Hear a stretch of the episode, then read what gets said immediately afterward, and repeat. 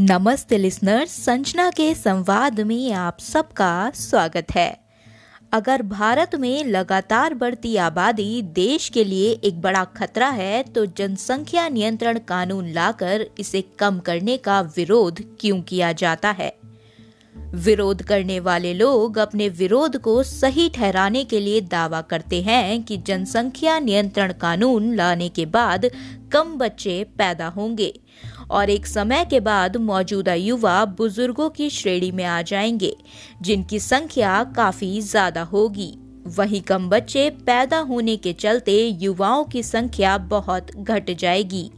अभी भारत दुनिया का सबसे युवा देश कहलाता है, लेकिन जब बच्चे कम पैदा होंगे तो भारत में युवाओं की संख्या कम हो जाएगी और उतनी ही तेज़ी से बुज़ुर्गों की संख्या बढ़ेगी।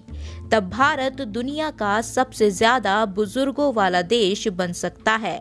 मतलब हमारे यहाँ काम करने वालों की संख्या बहुत कम हो जाएगी, जो किसी भी देश के लिए सबसे खतरनाक स्थिति होती है।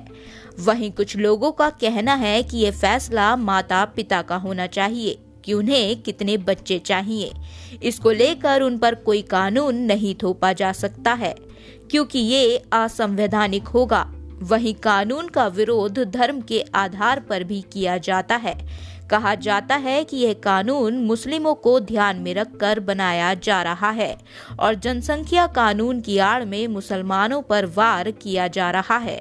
वहीं कुछ लोग कानून की जगह जागरूकता से जनसंख्या नियंत्रित करने का पक्ष रखते दिखाई देते हैं। वो महिलाओं को शिक्षित करने पर ज़ोर देते हैं। तो नेताओं की बात करें तो वो जनसंख्या बिल को बीजेपी का चुनावी प्रोपोगेंडा बताते हैं।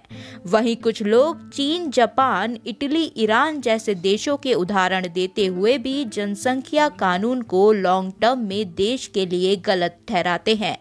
जहाँ पहले वन चाइल्ड और टू चाइल्ड पॉलिसी लागू की गई। मगर बाद में युवाओं की जनसंख्या कम होने और बुज़ुर्गों की जनसंख्या ज़्यादा हो जाने के चलते उन्हें इस पॉलिसी को वापस लेना पड़ा। अगर आपको आज का संवाद पसंद आया है तो शेयर ज़रूर करें और संवाद को फॉलो करना ना भूलें।